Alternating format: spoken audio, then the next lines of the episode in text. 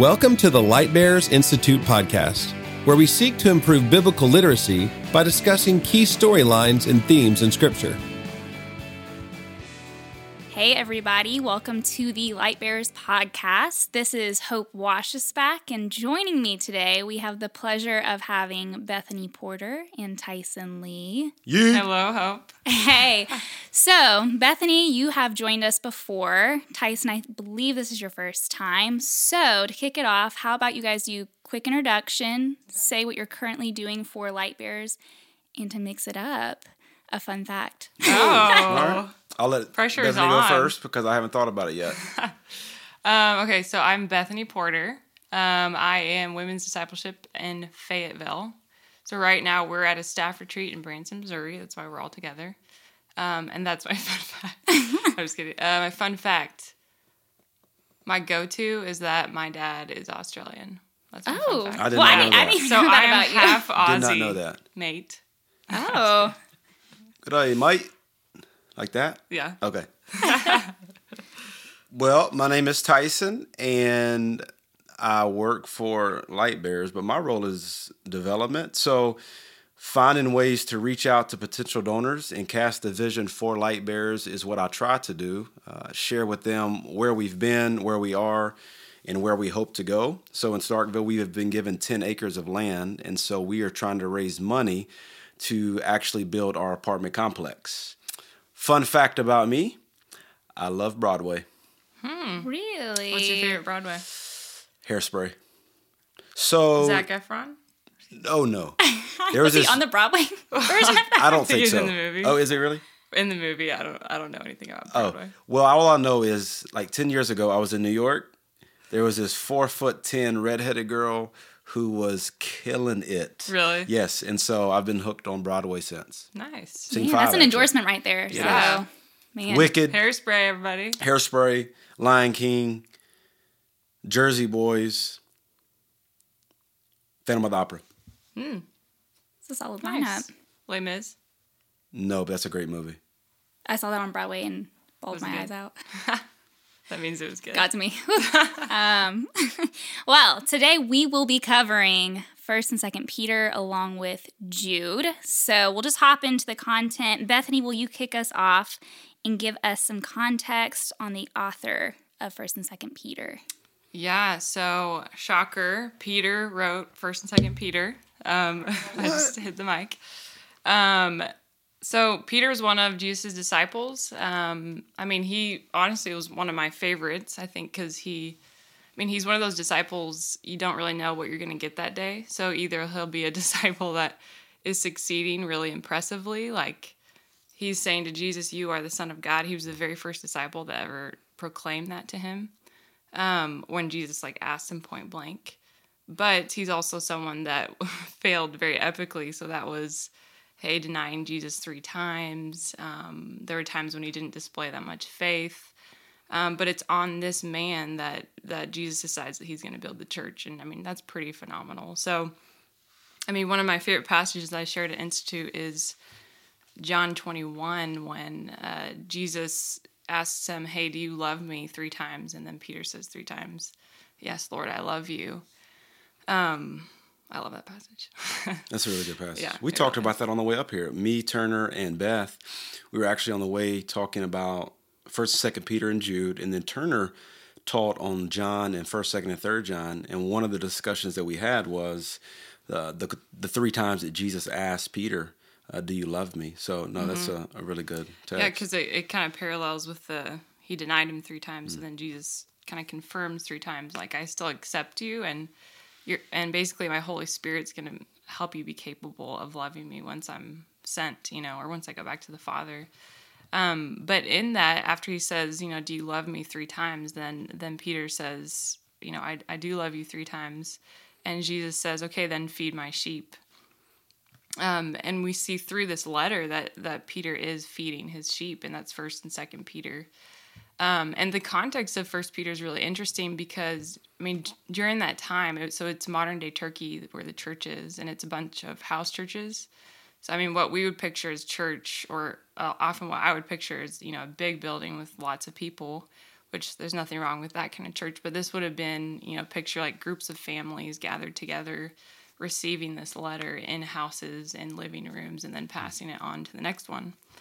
Um, and so, that, I mean, these words would have been precious to them of like, we, we are undergoing suffering, uh, the suffering that they were undergoing. I mean, it wasn't, it wasn't a government sanctioned oppression, but it was more of a cultural oppression against Christianity. So there were outbursts against it. Um, and it was during the, the reign of Nero.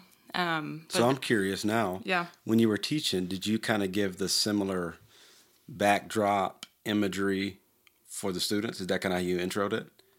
Like with Peter and Yeah. his story. Yeah. Yeah, I kind of went into that. Because uh, for me, even as you were just explaining the setting, it's not your typical Western or at least American idea of church. It's more families, it's in homes. I think it causes you to step back and even consider not just the letter, but who was receiving the letter. Yeah. And so it's just neat to see how important that is in teaching, because if not, we operate from a worldview or an idea that we already have. So uh, that's really neat. Yeah, yeah, because I, uh, I know it's it's easy when we read scripture, I think, to feel a little out of it, but then when we pull ourselves in, it's like these are these are real people. Mm. I mean, uh, if you think of, I can think of people that kind of have the personality that I imagine Peter having. It's like, okay, these were these were the men that that Jesus built the church on, very ordinary young guys. Yeah. And I love the fact that, I mean, Peter was literally the disciple that Jesus said, Get behind me, Satan. Mm-hmm. Yet he was the one that he built the church on. And so to me, that's an encouragement. As I, you know, walk out life, it's relatable in the sense of having these moments of feeling like, all right, things are things are going okay, and then these other moments of yeah, just, you know, failing epically, you know. Yeah. So Or I think that's relatable. impressively. Yeah, exactly. So I have you love that. failed epically? Is that what you're telling me? At Do you have anything times. you'd like to tell us? But no, it's so true.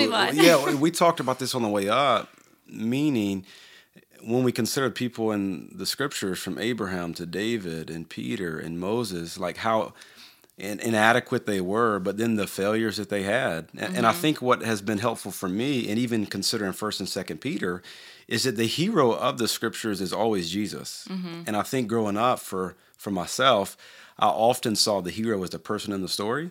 Yeah. But even as you're saying, to consider, yeah, Peter got it right and he got it wrong. Uh, but in the midst of all those things, as we read these letters, we see that Jesus is the real hero. So mm. I think it's just an important thing to consider. Yeah, yeah, that's good. So, Bethany, you kind of alluded to this already, but First Peter focuses on the topic of suffering, since that's what the church was going through. Um, so, can you speak to the age-old question of why do Christians suffer, and how do how does Peter address it? Yeah, I mean it, it's it's a tough subject. I think it's you know even just talking about this with the students, it felt a little bit like okay, a lot of suffering has happened in this room, and it's not something that we just lightly walk into. Um, there's lots of different types of fu- suffering. I mean, so there's suffering for doing good for your faith of because I'm a believer, I am being thrown into jail because I live in, in a country where that's illegal. Or there's a kind of suffering of hey, there's just a hurricane and I lo- lost my home, or my friends are making fun of me for being a believer. I mean, there's so many Yeah. types of that that um, Peter addresses, but he he's mostly addressing a suffering for doing good. Um, so that would be because I am a believer, I act differently, and therefore I'm suffering. So in his book, he's he's he is answering those two questions of why do Christians suffer and how do they suffer well. And he would say, okay, first of all, you suffer because you're a chosen people. Um, with that, I mean, there's great spiritual blessings that we have. Um, so that would be, I mean, he says you're a holy nation. You're you're owned by Jesus. You you've been transferred from this um, kingdom of darkness to a kingdom of light. You know, he he actually says that you've been illuminated in your mind. So you now have the ability to do right and to do good because of the Holy Spirit. Um, so there's spiritual blessings, but with those spiritual blessings, we now have these new desires and therefore new actions. But then when we have new actions, so that would be, hey, I'm not going to join in in i mean it actually gives the example in first peter of parties and drunkenness and sleeping around that that my culture would. And because of that i suffer. He's saying you're going to be reviled for this. But what christ did is he didn't revile. He didn't he didn't join in um, but he didn't you know taunt back. Peter peter then walks us through be, yeah be, because you're a new creation you're going to have new desires and therefore you're going to have this new treatment. And a lot of times that's a form of suffering. Right. um, so if, for us you know that would be we don't need to minimize the suffering of a college student for saying no to a party. Like that's actually a big deal. They're, they're saying no to friendships. Uh, they're saying no to a form of lifestyle that is really easy to slip into. But then we also don't want to cheapen you know the sacrifice of a martyr in somewhere in africa or in the middle east i mean they're, they're both valid forms of suffering that god wants to use in his body and that is, is, is very real within the church Right. And Yeah. sometimes I think that, you know, within even coming to this point of becoming familiar with the gospel, a lot of times what is emphasized is Jesus suffered so that he would take away God's wrath from us. Um, but I think what's sometimes not as emphasized is this this fact of suffering will come. You know, Jesus is our king and our example, and Yeah. because of that, um, suffering is coming our way too. yeah And so I love how practical you make that for a college student that is saying no to things like parties or Yeah. just things that would make them more acceptable with their peers. Yeah, yeah, and I, I do think there's a form of suffering too of, you know, even if it's you know the way that we treat friendship maybe is different than the rest of the world, or the way that we spend our money is different. So, because I'm tithing or giving away money as I as the Holy Spirit is leading sacrificially, there's certain things that Christians aren't joining in that the rest of the world would. And I mean, sometimes that feels a little bit trivial, but I do think that's a form of, hey, we're believers, so we're not going to go on as extravagant holidays or be guaranteed as safe of a retirement. Like those are good things, mm-hmm. but when that's all that we're shooting for with our money, I think they're they're the Lord wants us to live in that tension with Him of trusting Him with our money, and then with our friendship, that would be the hey, I'm not going to bail on my friend as soon as she offends me. I'm going to Yeah. continue. I'm going to call her out. I'm going to forgive. And I think that's a form of suffering that we are encountering. Life is hard as a believer, but it's totally worth it. And the way the way that we say yes to that suffering makes God look huge to the rest of the world. Um, You know, I, think, I was just going to say two things. You said one was the need to validate college students where they are, because a college student who says no to a party, a college student who says no to even a certain college or certain organizations within a school, mm-hmm. because they know that it's better for them to not do that, that is a legitimate suffering for Yeah. them. And that doesn't mean that those who have been martyred are less than or more than. Yeah. It just to, to use the word, it just creates a tension. There's a little Yeah. bit of both that we recognize men and women of the faith who have given their lives for Jesus. Mm-hmm. Where at the same time, when we're talking to an 18, 19, 20 year old student, making them understand what does suffering look like for you? And how do we now look to Jesus for our ultimate hope? And so I think, at least for me, oftentimes uh, we want to skip the the trivial things in a college student's life because it doesn't seem that big of a deal. But for them, it is. Mm-hmm. Yeah. And just being able to meet them where they are, I think, is Yeah. a huge part of not just ministry, but what I, uh, Light Bearers aims to do. Yeah, and uh, one thing that struck me from going back to that John 21 passage is, um, you know, Jesus says to Peter, "Hey, you're gonna you're gonna suffer greatly for me, and what I want you to do is to follow me." And the first thing that Peter says is, "Yeah, but what about this other disciple?" And he was mm, referring yeah. to John. And Jesus says, "No, you d- you do not worry about the other disciple. Worry about your allotment." And I, it- for me personally, that was huge. Thinking through that of, I don't need to feel bad about how little I've suffered. I don't need to feel worried about how much I'm going to suffer.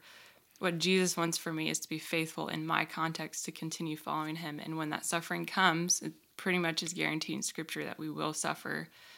That's when I need to handle it well. And Peter is full of just these precious nuggets of this is how I, I follow Jesus in the midst of suffering. So You know, if that's the hard yeah. thing, or an easy season, you're called to to, con- to continue following Him in your context. Yeah. And I love that Jesus doesn't, you know, try to romanticize what it would be like to follow him. He very clearly lays it out of expect this. Yeah. And then Peter's response is a very relatable one once again because it's it takes a rewiring. Yeah. Our brains are wired to avoid suffering, to chase mm-hmm. happiness. And Yeah. so it's okay that that's like a, a fight that we kind of have Yeah. to pursue. So Yeah. You're pretty good at this. Bethany, that is. You you too. too, Hope. That's why she I got the haven't even done anything. re-invite. I'm like, I'm background. The best part about this, when somebody talks, you just kind of step back and every now and then you toss an idea in. And then And the- everyone goes, yeah, "Oh, the that's listeners are like, oh, that was good. so, Well- all of you who are listening, you're welcome. well, Tyson, you're about to be up Mm. on base for this one. Um, so now we've covered this idea that we should expect suffering. So help us talk through how we can remain anchored in Christ when suffering comes our way. You know, it's tough, honestly, when I think about teaching, you know, and Bethany probably can relate. When you're teaching something, one of the best parts about preparing to teach is uh, how it works in your own heart. And so, even in First Peter chapter 1, uh, verse 3, uh, Peter says, Blessed be the God and Father of our Lord Jesus Christ. According to his great mercy, he has caused us to be born again to a living hope through the resurrection of Jesus Christ from the dead. And I think well, the encouragement, or at least uh, the ability to stay anchored, is being reminded that God is the one who calls us. God is the one who allows us to be born again. And so that is the anchor. It's not on my feelings. Uh, there are days when I wake up and I'm excited, and there are days where I wake up and I'm tired. And so just being reminded that my hope is not in myself, my hope is in someone that has already accomplished the work for me. And so I think when suffering does come, whether it be small or large, I'm just able to at least step back and the Spirit working through me reminds me that my hope lies not here, but later. And, and Peter talks about us being aliens and exiles, and this is not our home. And so when suffering comes, it's a reminder. It's a reminder that yes, there is a world that is not um, here yet, but uh, Jesus at one time will make all things new. So I I think ultimately being anchored in Him is uh, looking to Him for our ultimate hope, even when those sufferings do come. Yeah, I love that. And I think it is hard to persevere in the midst of suffering, but also I feel like there's a lot of times that's difficult to speak into brothers and sisters, you know, suffering as well. It's hard to say the right thing. Um, I'm always reminded of in First Thessalonians when it talks about encouraging one another and building each other up. And that word encourage actually making meaning speaking courage into one another. Um, and I think a lot of it has to do with what you just said, Tyson, of pointing to the future hope we have and empathetically saying, God's going to sustain you in the midst of this. Yeah, I think the beautiful thing about suffering, when we take it well, is there will be times where we can walk along somebody else in their suffering. And if by God's grace we walk through that season well, we'll be able to walk with them well. And so when we see suffering, not as necessarily what we want, but what we need, when we see it that way, I think we respond in a better way. And Peter goes on to talk about uh, later things that we need to say no to, desires of our flesh, and how uh, those things are always going to be at war. So, um, yeah, I think that suffering can come in small ways, it can come in large ways.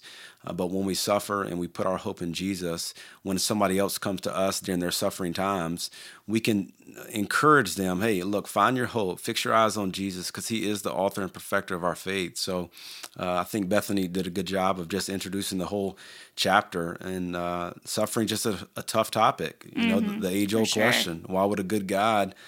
Allow suffering and, and it really is a hard one but uh, we just trust that he is good and this suffering ultimately points us to him and reminds us that uh, this world is not our home Yeah. And I also, I don't know if you guys have ever seen that vi- clip of John Piper when he talks about suffering um, and prosperity gospel and just him even pointing to the fact of us in situations where our culture would say this is awful our response being like god will sustain me makes him look good you know and so just even keeping that aware of how we glorifying god in the midst of that i think is a, a big picture to keep in mind as well Yeah, because I, I think First Pe- per- Peter too does a great First who? job. Perter. First Peter does a great job of uh, pulling that out. That you know we don't respond with um, surprise. Like it says, "Why are you so surprised at this fiery trial that has come upon you?" Um, that's me kind of wording it. It words it a lot more beautifully. In the text. i don't know bethany But That very pretty articulate it was beautiful. Um, but you know, it says, "Don't be so shocked, and actually, don't only receive it, but receive it with joy." Because I, Yeah. I mean, I've received a lot of things in my life not with a lot of joy.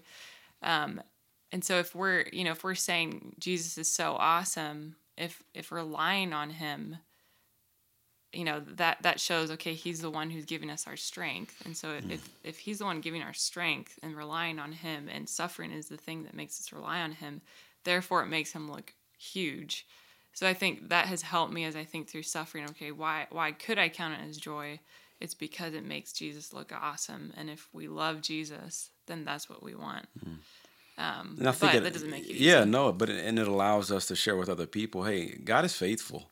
Mm-hmm. I was even looking at First Peter four, verse nineteen. Therefore, let those who suffer according to God's will entrust their souls to a faithful Creator while doing good. And Mm-hmm. so, I just think it allows us to point to the one who is faithful, because there are days when suffering comes and I respond well, and there are Mm-hmm. days it comes and I don't. But although I'm faithless, God uh, remains faithful. And so I think that's just an encouragement in those times of suffering. Hey, I'm struggling today, but let me let me point you to the one who is faithful, and uh, it really does. It makes much of Jesus, just like you said, Hope.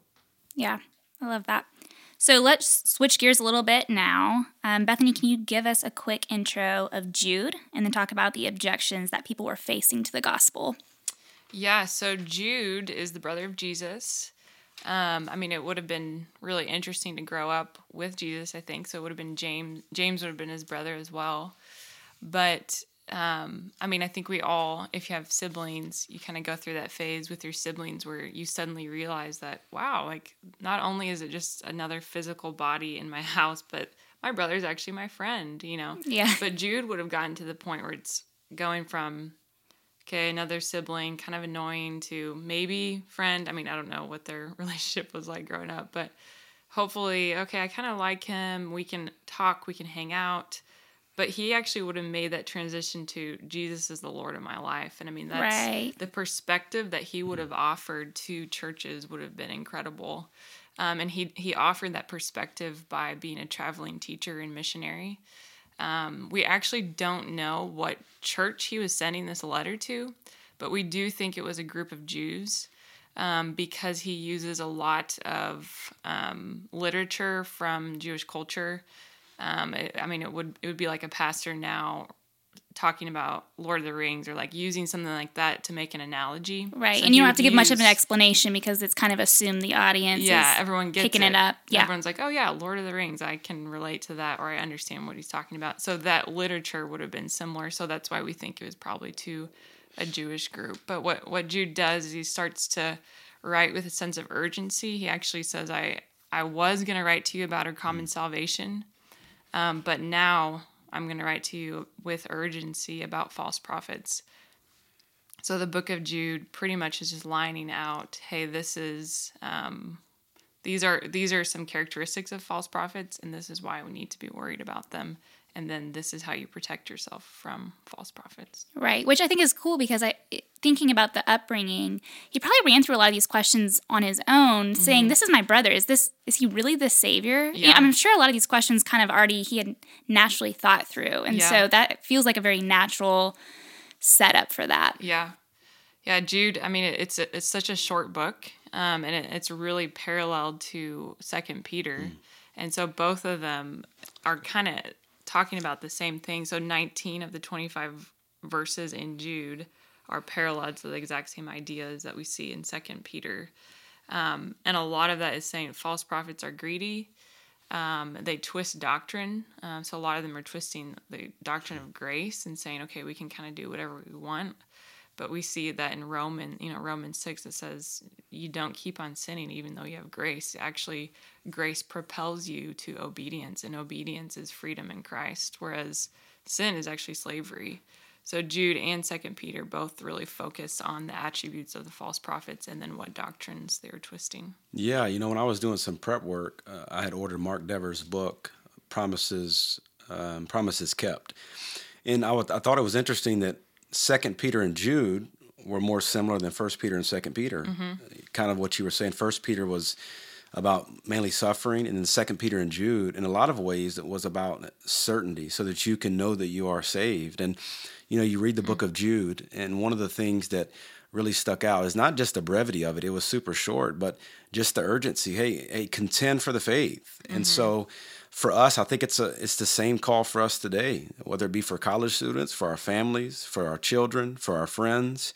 Uh, that there are false doctrines, there are false prophets, false teachers in our world, and so we need to at least be aware of what truth is, so that we can refute false doctrine, but at the same time, so that we can come alongside people and offer them hope that lasts and is sustaining. And so, studying this, one thing I liked about it, the books were short. So I feel mm-hmm. bad for people that have to teach on like Yeah. Revelation. Exodus, Revelation. I like the fact that the book was short personally, but um, it really was sweet to kind of be able to read it multiple times mm-hmm. and see what are some of the themes that keep coming up in First Peter suffering, but then Second Peter and Jude. Hey, know that this is the gospel. You can mm-hmm. be certain of who Jesus is and what he's come to do. So, can you guys, just for context, give us what some of those objections specifically were to the gospel that they talked? Yeah, so most of the objections are actually in, in Second Peter. So Jude is more calling out this is what a false prophet would look like. Um, so he does emphasize that you know false doctrine leads to wayward living. So it's it's it's not just a oh cool we've got some false doctrine no big deal, but it actually leads people into sin, sinful living. So it is a big deal. It is it is urgent. Um, but in Second Peter, some of the objections had a lot to do with um, the second coming of Christ. So one of the, one of the objections was, well, it says generations come, generations go, but he still hasn't come back yet, and Jesus said he would come back. Yeah. So has he forgotten? You know, is he just being careless? That, but then Peter walks us through. Actually, no, he created, and so if he created, therefore he also has has the ability to keep his word, and to allow us to send Jesus back back again and to judge us. Um, and then he also says, actually, God's the fact that God hasn't come back yet is a sign of His deep patience for you. Um, I mean, there's several others. I don't know if No, that was good. Uh, no, I was looking at my notes, but I was just reminded when I read Second Peter, there was almost this sense, even for me, like this stuff is real. Like judgment is real. There will be a day. You know, one thing that Brett Keller has said even this week is shipwreck is coming, meaning like my life will come to an end, and at the end of my life, I will give an account. And so, I think Second Peter does a really good job in a short book of making you aware of that. You know, Second Peter chapter two and really verses three through ten. Uh, no, chapter three, Second Peter chapter three, verses eight through ten. a few things. God is not forgetful, but He's eternal. That mm-hmm. was one. Uh, you just mentioned that God's slow, God's slowness is His patience, mm-hmm. and then the last one was just that God's judgment will come suddenly. And so I, I remember after I read First Peter, I was like, oh man, I need to suffer. You know, this is Yeah. this is the way of the Christian life. And then I read Second Peter, and I was like, man, I need to do something. Like there are people mm-hmm. around me who don't know Jesus, and so how can we proclaim the excellencies of Christ so that they see who the real Jesus is, so that they can escape uh, the wrath to come? So no, I thought you did a really good job of explaining that. But and as you were talking, I remember reading Second Peter. And it was just a an urgency, and even Jude, an urgency to, to do something uh, for the glory of God. Yeah, and I think it's interesting if you're starting to have these questions of is he actually returning or is there actually judgment? How it would be hard to endure things like suffering. Is it starts with a small seed, and I feel like the implications of it mm-hmm. are pretty large whenever you hit those trials. So, Yeah, yeah. I mean, and I think the implications too of, you know, suffering well, it, it actually leads into greater depths of obedience. Mm-hmm. Whereas then, then like parallel to that is Second Peter and Jude saying, but then twisting doctrine is is again leading mm. into sinful living, and so that's going to lead other people astray. But then when we suffer well, that's what we can do. When you're talking about, okay, what can we do to do this? Is we protect that doctrine, and then we suffer really well. And I think God's God's glorified in that, and then we can trust Him with what He does with other people watching that. Yeah, and I think too, we all know suffering is real. Mm-hmm. I mean, whether we have experienced it, we are experiencing it, we will experience it. We're all looking for hope somewhere, and I think we know based on God's word, uh, based on the power of the Spirit, like we can find not only hope now but for the future. Uh, I've often said that hope is not just a future thing, but it's a present thing as well. Meaning, when tough things come my way, which they do, I'm able to make it through the storm, not because it, I'm eliminating the situation, but because I see Jesus at work in my life now, but also there will come a day where this will no longer be the case. And so I think for you, for me, for us, uh, we can just be a testament to God's faithfulness in our lives when suffering comes. That way, when people see the way that we respond, uh, we can point them to the one who we said earlier, who is, He's faithful to sustain us. Um, definitely been some heavy hitting topics. So I appreciate both you, Bethany, and Tyson for putting in the work to teach a hard topic, um, one that is not necessarily a favorite among our culture.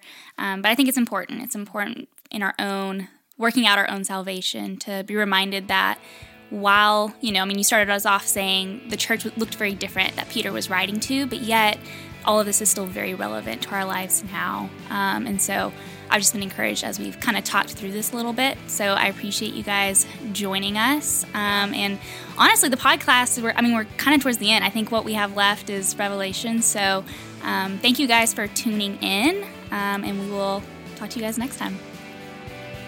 You've been listening to the Light Bears Institute podcast, a production of Light Bears Ministries. For more information, visit lightbears.com.